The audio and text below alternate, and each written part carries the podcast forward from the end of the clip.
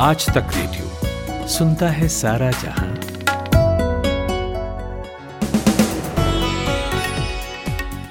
सोलह सितंबर का दिन भर है ये। मेरा नाम नितिन ठाकुर। गुजरात का खेल गजब है। पहले सीएम बदले, फिर पूरा मंत्रिमंडल। पूरा मतलब पुराना कोई चेहरा दिखेगा ही नहीं इस बार। तो ये जो गुजरात मॉडल है, क्या ध्यान में रखकर बनाया गया? बात करेंगे अंदर की। जेएनयू वाले कन्हैया कुमार, जो अब तक वामपंथी थे, जल्द ही कांग्रेसी हो सकते हैं। राहुल गांधी से मेल मुलाकात तो हो गई है, अब इंतज़ार ज्वाइनिंग का है। उधर पाकिस्तान के डबल स्टैंडर्ड पर अमेरिका का गुस्सा फूट गया है। हो सकता है जल्द ही अमेरिका इमरान खान पर कोई बिजली गिराए।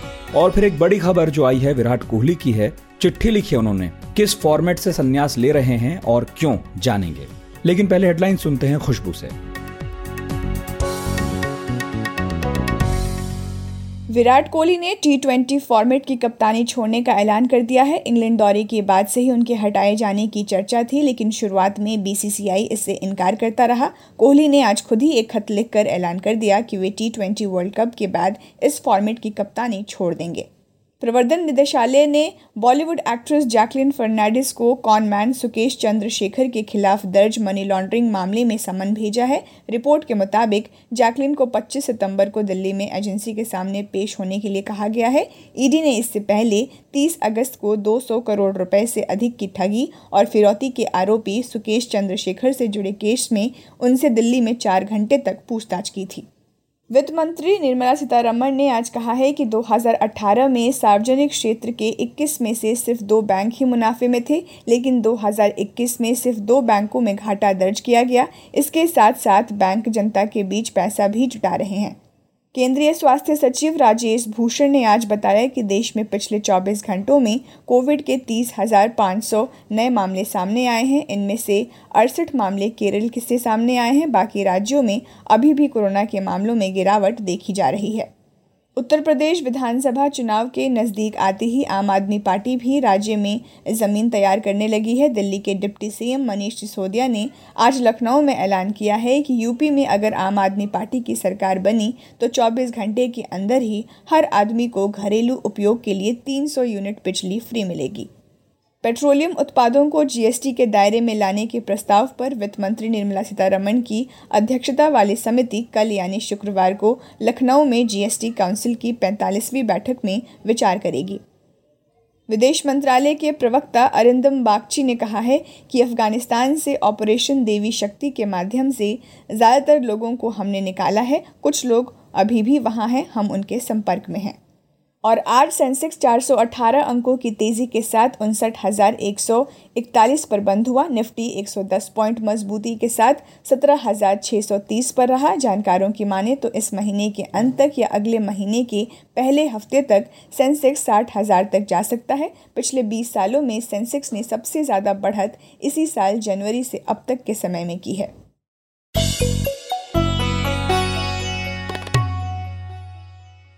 आज की सबसे बड़ी खबर रही गुजरात। सोमवार को भूपेंद्र पटेल गुजरात के नए सीएम बन गए थे।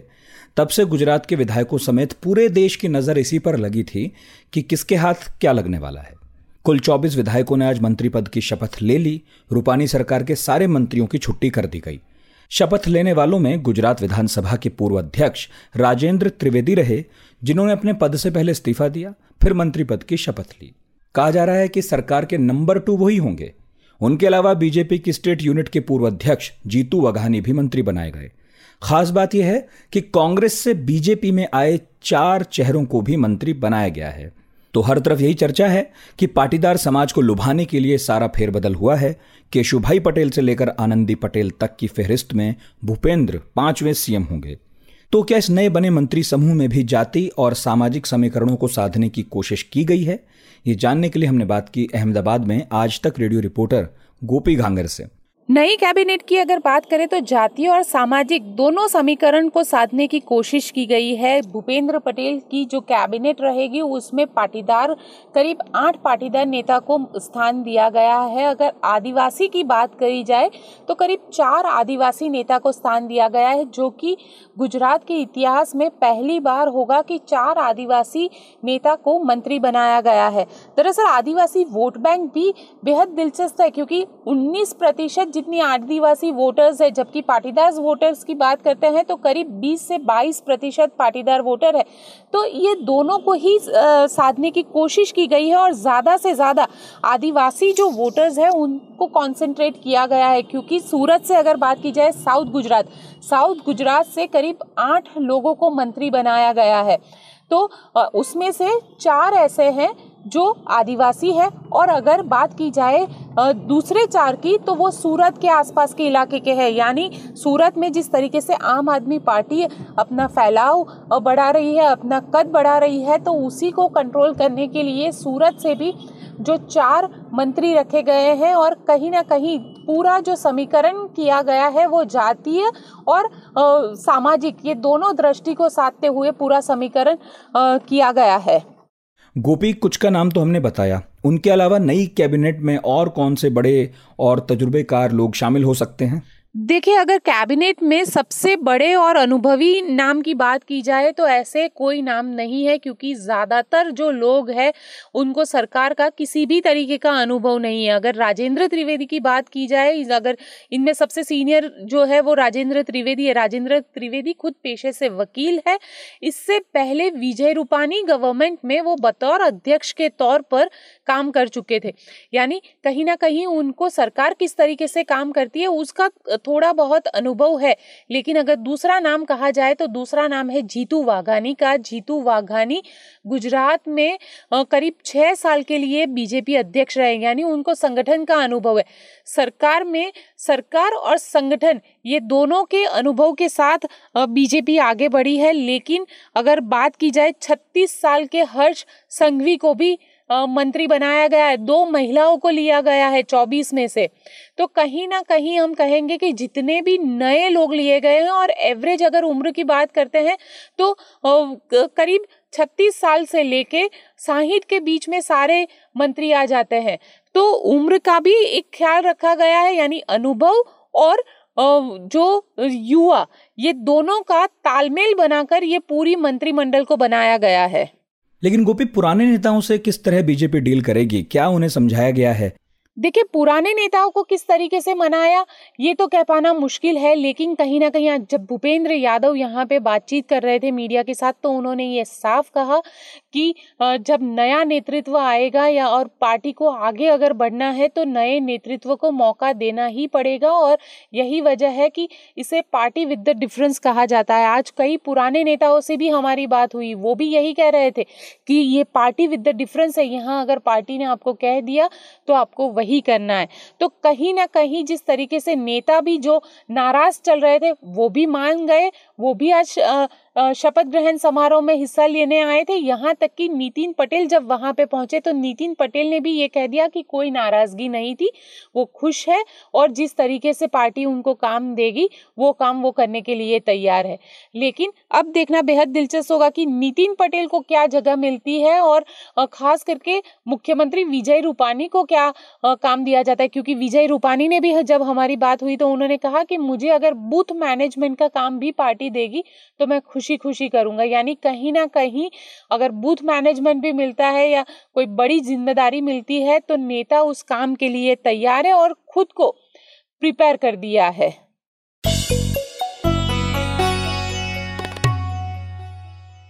सियासत में नेताओं की उलट पुलट का खेल पुराना है बड़ों बड़ों ने खेला है और अब लगता है जेएनयू के पूर्व छात्र संघ अध्यक्ष और सीपीआई नेता कन्हैया कुमार भी खेलने को तैयार हैं।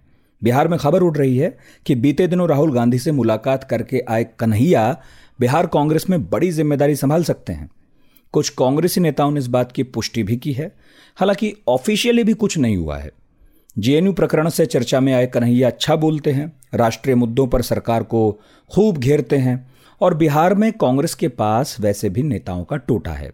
मगर सवाल तो यह है कि कन्हैया शुरू से वामपंथी रहे कांग्रेस की भी आलोचना खूब करते रहे, सीपीआई से चुनाव लड़ा और हफ़्ते भर पहले तक, और हफ़्ते भर पहले तक कांग्रेस में जाने की खबरों का खंडन भी करते रहे। तो फिर ये धुआँ क्यों उठ रहा है? हमने पूछा इंडिया टुडे टीवी के डिप्टी एडिटर और कांग्रेस की खबरों को कवर करने वाले आनंद पटेल से। देखिए कन्हैया कुमार सीपीआई के नेता हैं और बेगूसराय से चुनाव लड़ चुके हैं लोकसभा का अनसक्सेसफुली चुनाव हार गए थे। और उसके बाद जब पिछले साल विधानसभा के चुनाव हो रहे थे बिहार के अंदर तो कांग्रेस पार्टी के कुछ नेताओं ने कन्हैया कुमार से संपर्क किया था कि वो युवा नेता हैं और कांग्रेस का जनाधार बिहार में सीपीआई से ज़्यादा है। लिहाजा वो कांग्रेस में अगर आएँगे तो इससे दोनों पक्षों को फ़ायदा होगा। उस वक्त बात बन नहीं पाई थी, लेकिन जो बैक चैनल की बातचीत थी वो चलती रहेगी। इसी को बल अब मिला है जाकर के जब कांग्रेस पार्टी बिहार में अपनी इकाई का पुनर्गठन कर रही है। बिहार में नया प्रदेश अध्यक्ष बनना है, नई टीम बननी है। तो कांग्रेस पार्टी को लगता है कि वहाँ पे युवा जो नेता हैं, उनको ज़्यादा प्रतिनिधित्व दिया जाना चाहिए। जो जुझारू नेता हो, जो पार्टी को वहाँ खड़ा कर सके, क्योंकि आपको याद होगा, विधानसभा चुनाव में कांग्रेस पार्टी की बहुत बुरी हालत हुई थी। जो आरजेडी के साथ गठबंधन था, वो सत्ता में इसलिए नहीं आ पाया क्योंकि कांग्रेस पार्टी ज़्यादातर सीटों पर चुनाव हार गई थी, जिसकी वजह से गठबंधन को हार मिली थी। तो ये तोहमत कांग्रेस पार्टी पे लगी थी। तो लिहाजा कांग्रेस पार्टी कोशिश ये कर रही है कि युवा और जुझारू नेताओं को अपने साथ जोड़े बिहार के अंदर और इसी कवायद के सिलसिले में कन्हैया कुमार को एक बार फिर से पार्टी में लाने की कवायद शुरू हुई है। कन्हैया खुद भी जो है अपनी सीपीआई में उपेक्षित हैं। लिहाजा वो भी एक नई सियासी ज़मीन तल, तलाश रहे हैं।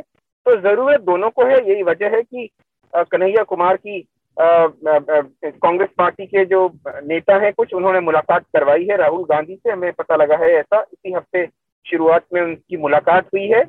अच्छा आनंद जी मान लीजिए कन्हैया कांग्रेस में चले जाते हैं।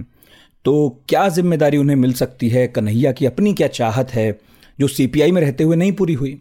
जहाँ तक बिहार का मसला है, वहाँ पे जो दो पक्ष हैं एनडीए और यूपीए तो चूँकि सीपीआई जो है, जिसके सदस्य कन्हैया कुमार भी हैं, उसका एक बहुत छोटा सा रिप्रेजेंटेशन है यूपीए के अंदर।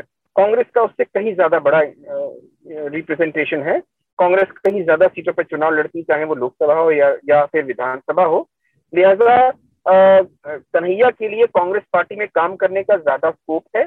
सीपीआई में वो उपेक्षित चल रहे हैं हाशिए पे चल रहे हैं आ, उन्हें कोई बड़ी ज़िम्मेदारी नहीं मिली है।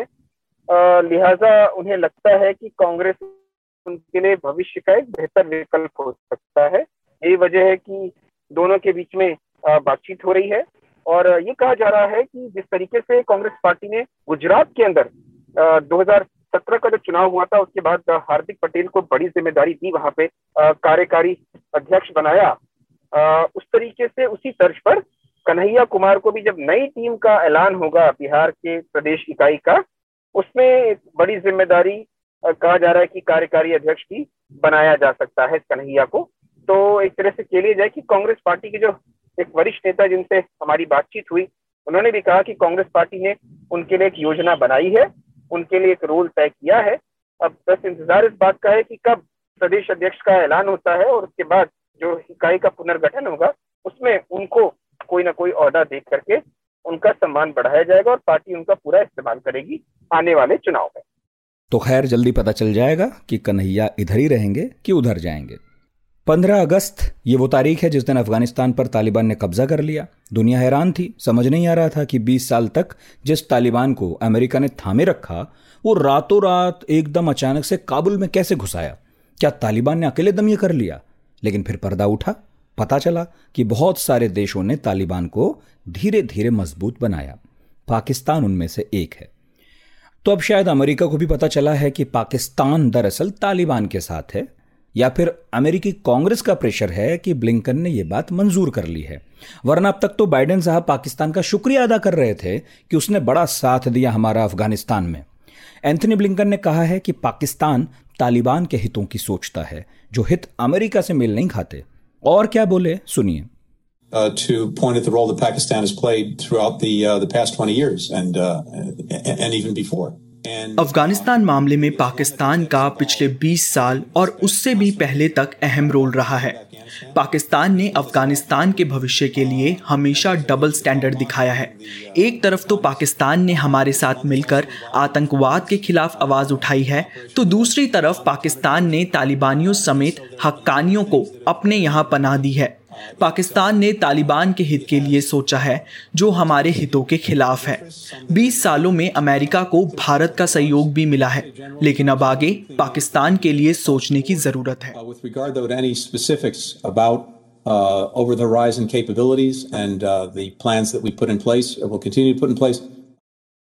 अब जो है पाकिस्तान समेत सारी दुनिया यही सोच रही है कि ब्लिंकन के स्तेवर का क्या मतलब निकालें?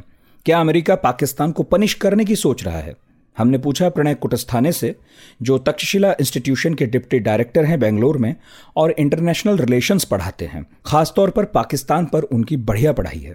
पहले तो हमें ये समझने की ज़रूरत है कि अब क्योंकि अमेरिका अफ़गानिस्तान से बाहर निकल चुका है तो एक तरीके से जो पाकिस्तान की ब्लैकमेलिंग चल रही थी पिछले 20 सालों से, वो उससे अमेरिका को निजात मिल गया है। क्योंकि पहले क्योंकि अमेरिका के फोर्सेस अफ़गानिस्तान में थे तो सारा जो लॉजिस्टिक सपोर्ट था, सारा जो सप्लाई चेन था, वो कराची के थ्रू ही जाता था। तो इसी की वजह से एक तरीके से अमेरिका को ये ज़रूरी था कि पाकिस्तान को नाराज़ न किया जाए।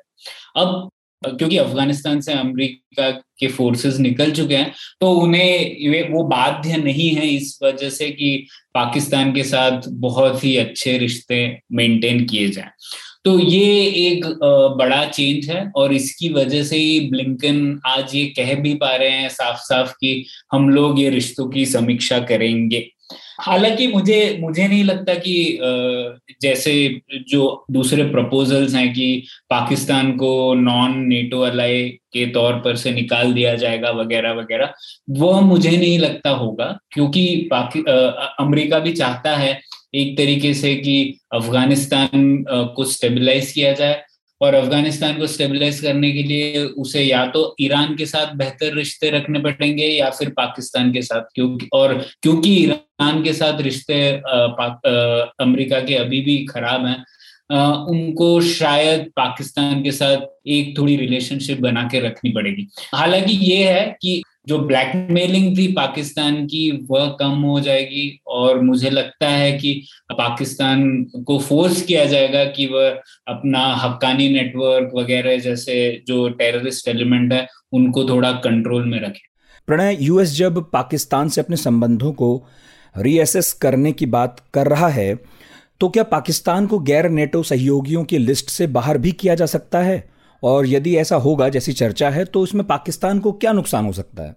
जी, मुझे तो नहीं लगता कि ये होगा, जैसा कि मैंने कहा, क्योंकि अमेरिका चाहेगा कि अफ़गानिस्तान में कुछ स्टेबिलिटी आए और क्योंकि उन्होंने तालिबान के साथ ऑलरेडी समझौता कर लिया है तो मुझे नहीं लगता कि वह पाकिस्तान से इतना रिश्ता दूर कर लेंगे। मुझे लगता है कि वह पाकिस्तान को फोर्स करना चाहते हैं कि वे जो हक्कानी नेटवर्क है, जो तालिबान है, उसको थोड़ा कंट्रोल में रखें। ये, दूसरा, अगर ऐसा हो जाए तो मान लीजिए ऐसा हो जाए तो ये पाकिस्तान के लिए तो बहुत नुकसान की बात होगी, क्योंकि आर्थिक तौर पर देखें तो आर्थिक तौर पर अमेरिका पाकिस्तान के लिए बहुत ज़रूरी है। चीन भी भरपाया नहीं कर सकता अमेरिका के सपोर्ट का पाकिस्तान के लिए। तो अगर ऐसा हुआ तो पाकिस्तान को बहुत नुकसान होगा और मुझे लगता है वो भरसक प्रयास करेंगे कि ऐसा ना हो। अच्छा प्रणय, ब्लिंकन के बयान के बाद तो लग रहा है कि पाकिस्तान के खिलाफ एक्शन ज़रूर होगा।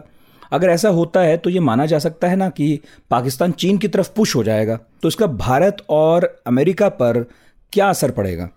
आप देखिए ये पुश तो ऑलरेडी हो चुका है पाकिस्तान चीन की तरफ़। और ये आ, मतलब पिछले दस सालों में बहुत बड़ा बदलाव आया है। क्योंकि आप देखेंगे दस साल पहले अगर कोई अमेरिका का राष्ट्रपति या सेक्रेटरी ऑफ़ स्टेट इंडिया आता था तो वो ज़रूर पाकिस्तान भी जाता था। तो एक तरीके से एक हाइफनेशन जिसे कहते हैं वह था तब, क्योंकि अमेरिका चाहता था कि पाकिस्तान और भारत एक समतल तरीके से उन्हें ट्रीट किया जाए, और ऐसा ना हो कि पाकिस्तान गुस्सा हो जाए भारत और अमरीका के नजदीकी रिश्तों की वजह से। तो ये एक इक्वेशन थी दस साल पहले। आप देखेंगे पिछले दस साल में ये पूरी तरीके से बदल चुका है अब अमेरिका और भारत के रिश्ते एक अलग लेवल पर हैं और अमेरिका और पाकिस्तान के रिश्ते काफ़ी डिमोट हो चुके हैं और इसीलिए पाकिस्तान अब चीन का सहारा ले रहा है।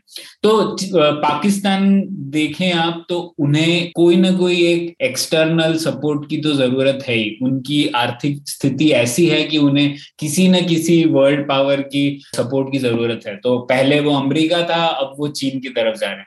लेकिन ये भी ध्यान रखना चाहिए कि चीन अमेरिका के जितना पावरफुल नहीं है, आर्थिक तौर पर तो अभी भी नहीं है, उनकी per capita income one eighth of America की इनकम है। तो अब पाकिस्तान भी चाहेगा कि जो भी हो जाए, अमेरिका के साथ कोई ना कोई नाता तो बना रहे।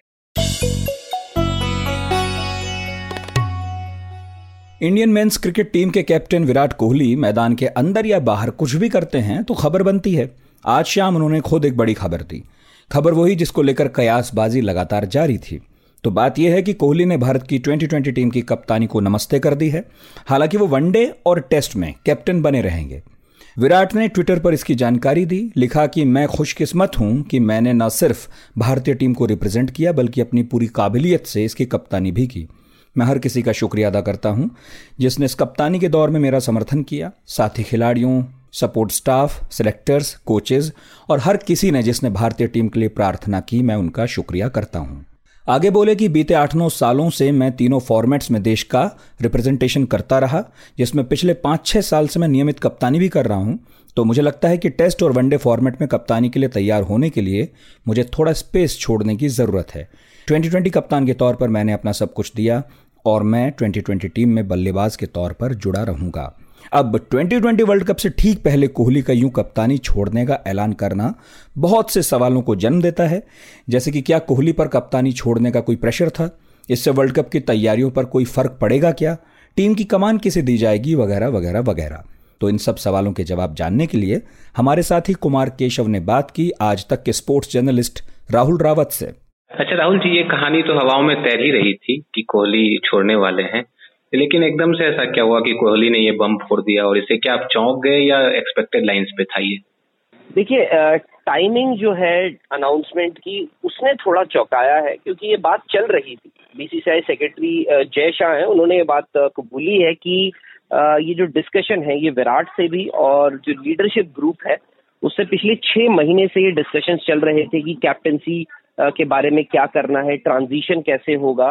तो ये डिस्कशन पिछले छह महीने से चल रहे थे और ये बातें उठ उठ के आ भी रही थी कि टी ट्वेंटी के वर्ल्ड कप के बाद आपका व्हाइट बॉल फॉर्मेट में कप्तान बदल सकता है और वो रोहित शर्मा जो है वो पॉसिबल सक्सेसर या फिर ऑप्शन जो है वो निकल कर आ ही रहे थे। पर ठीक टी ट्वेंटी वर्ल्ड कप के एक महीने पहले जब विराट कोहली खुद ही अनाउंसमेंट करते हैं तो थोड़ा वो चौंकाता है, चौंकाती है ये बात पर एक क्लैरिटी के साथ अब हो सकता है कि जाएँगे। तो मुझे इस डिसीज़न से इतना मुझे लगता है कि चौंकाने वाली खबर नहीं है।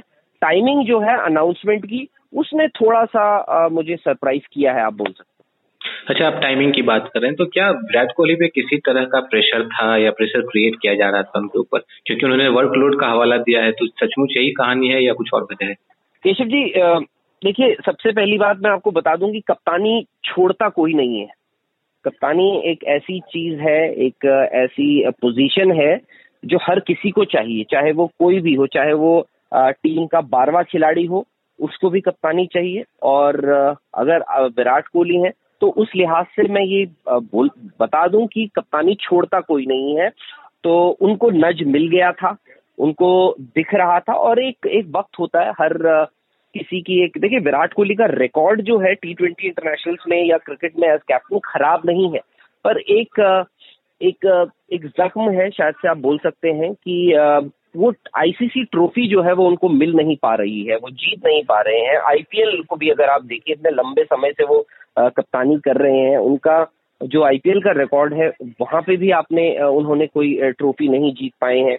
तो वो कहीं ना कहीं सवाल उठते थे। उसके बाद रोहित शर्मा को जब कप्तानी मिली, उन्होंने आईपीएल में मुंबई इंडियंस को पाँच ट्रॉफीज जिता दी हैं। उन्होंने 19 मैचों में भारत को की कैप्टनसी करी है। रोहित शर्मा ने जब विराट कोहली अवेलेबल नहीं होते थे, वहाँ उनका एक शानदार रिकॉर्ड है। एक एशिया कप का टाइटल उन्होंने जिताया है।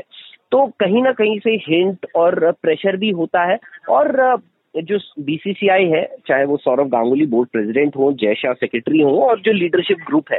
देखिए ये जो टी ट्वेंटी वर्ल्ड कप का आपका जो स्क्वाड सिलेक्ट हुआ है, ये ऐसा नहीं है कि विराट कोहली ने क्योंकि कप्तान किया एक से रहता है मेजर से रहता है, पर इस स्क्वाड में रोहित शर्मा के साथ भी डिस्कशंस हुए थे। रोहित शर्मा और विराट ने मिलकर टीम चुनी। उन्होंने जो नाम आगे रखे थे। तो उस लिहाज से डिसीज़न कैसा होता है, क्या होता है, वो आपको देखना होगा। बट विराट ने यहाँ पे ये साफ़ कर दिया है कि व्हाइट बॉल फॉर्मेट की अगर आप बात करें तो ओडीआईज में भी मैं कप्तानी करता रहूँगा। क्योंकि एक ट्रांजिशन की अगर हम बात करें तो हम ओडीआई वर्ल्ड कप जो अगला 2023 में होना है, वहाँ हम देख रहे थे। हो सकता है कि रोहित शर्मा एक आइडियल ऑप्शन हो। हो सकता है कि आप एक ऐसा खिलाड़ी चुने जो शायद से यंग हो इनसे दोनों से। क्योंकि दोनों देखिए तैतीस चौंतीस साल के दोनों की उम्र है तो आप एक एक लंबा ऑप्शन देख रहे हैं या आप सिर्फ़ 2023 वर्ल्ड कप तक देख रहे हैं? ठीक बात है। आपने कहा विराट कोहली वनडे क्रिकेट में अभी फ़िलहाल कप्तान बने रहेंगे। लेकिन खुदा न खास्ते बोल रहे हैं। जी। तो खुदा न खास्ते ऐसा हो, हालाँकि हम भारतीय प्रशंसक नहीं चाहेंगे, लेकिन अगर team India T twenty World Cup नहीं जीतती है तो क्या आपको लगता है विराट के ऊपर प्रेशर जो है और बढ़ जाएगा? और वनडे क्रिकेट की कप्तानी भी है जो उनसे छिन जाएगी। देखिए, वही मैं जहाँ तक जहाँ तक हमें सुनने में आ रहा था, बातें पता चल रही थी, वहाँ ये हो रहा था कि देखिए व्हाइट बॉल फॉर्मेट में डेफिनेटली आपका एक चेंज होगा। और व्हाइट बॉल फॉर्मेट की अगर हम जब बात करते हैं, उसमें दोनों आपके टी ट्वेंटीज और ओडीआईज आ जाते हैं। पर टी ट्वेंटी श्योरली था कि टी ट्वेंटी वर्ल्ड कप के बाद विराट को अपनी कप्तानी देनी पड़ सकती है। बट ओडीआईज का अभी तक कॉल लिया नहीं है। ये देखिए टी ट्वेंटी वर्ल्ड कप में भी कप्तानी, जैसे मैंने आपको पहले भी कहा कि कप्तानी कोई छोड़ना पसंद करता नहीं है। आपको हल्का सा एक नज मिलता है। आपको याद होगा, सचिन तेंदुलकर ने एक उन्होंने भी एक असाइनमेंट एक एक अपनी कप्तानी एक बार छोड़ी थी। कौन छोड़ना चाहता है? उनको भी मैं ये नहीं बोलूँगा कि उनको नज मिला था बट उस टाइम वक्त ऐसा आ गया था। तो उसके बाद सौरभ गांगुली को छोड़नी पड़ी बड़े बड़े लोगों ने छोड़ी है कप्तानी। तो ओडीआईज में अभी भी आपको देखना पड़ेगा कि क्या क्या ये विराट का डिसीज़न क्योंकि अगर ये कप्तानी टी ट्वेंटी से हटने का डिसीज़न विराट का नहीं है तो ओडीआईज में कप्तानी करते रहना या कप्तानी में बदलाव का डिसीज़न भी विराट कोहली का नहीं होगा। लेकिन जो टी ट्वेंटी वर्ल्ड कप के ठीक पहले विराट कोहली ने जो ये फैसला किया, उससे क्या टीम की तैयारियों पे, खिलाड़ियों के मनोबल और माइंडसेट पर कुछ फ़र्क पड़ेगा? देखिए, मैं वही, केशव जी, मैं वही बात, मैं, मेरे को डिसीज़न पे इतना सरप्राइज़ नहीं हूँ मैं, क्योंकि हमने ये बात सोची हुई थी कि टी ट्वेंटी वर्ल्ड कप के बाद विराट कोहली, हो सकता है कि कप्तान आपके हटेंगे। डिपेंडिंग कि आपकी परफॉर्मेंस क्या होती है, उसके साथ ही, देखिए, रवि शास्त्री का भी टेन्योर खत्म हो रहा है उनके साथ जो उनका सपोर्ट स्टाफ है वो भी जाएगा।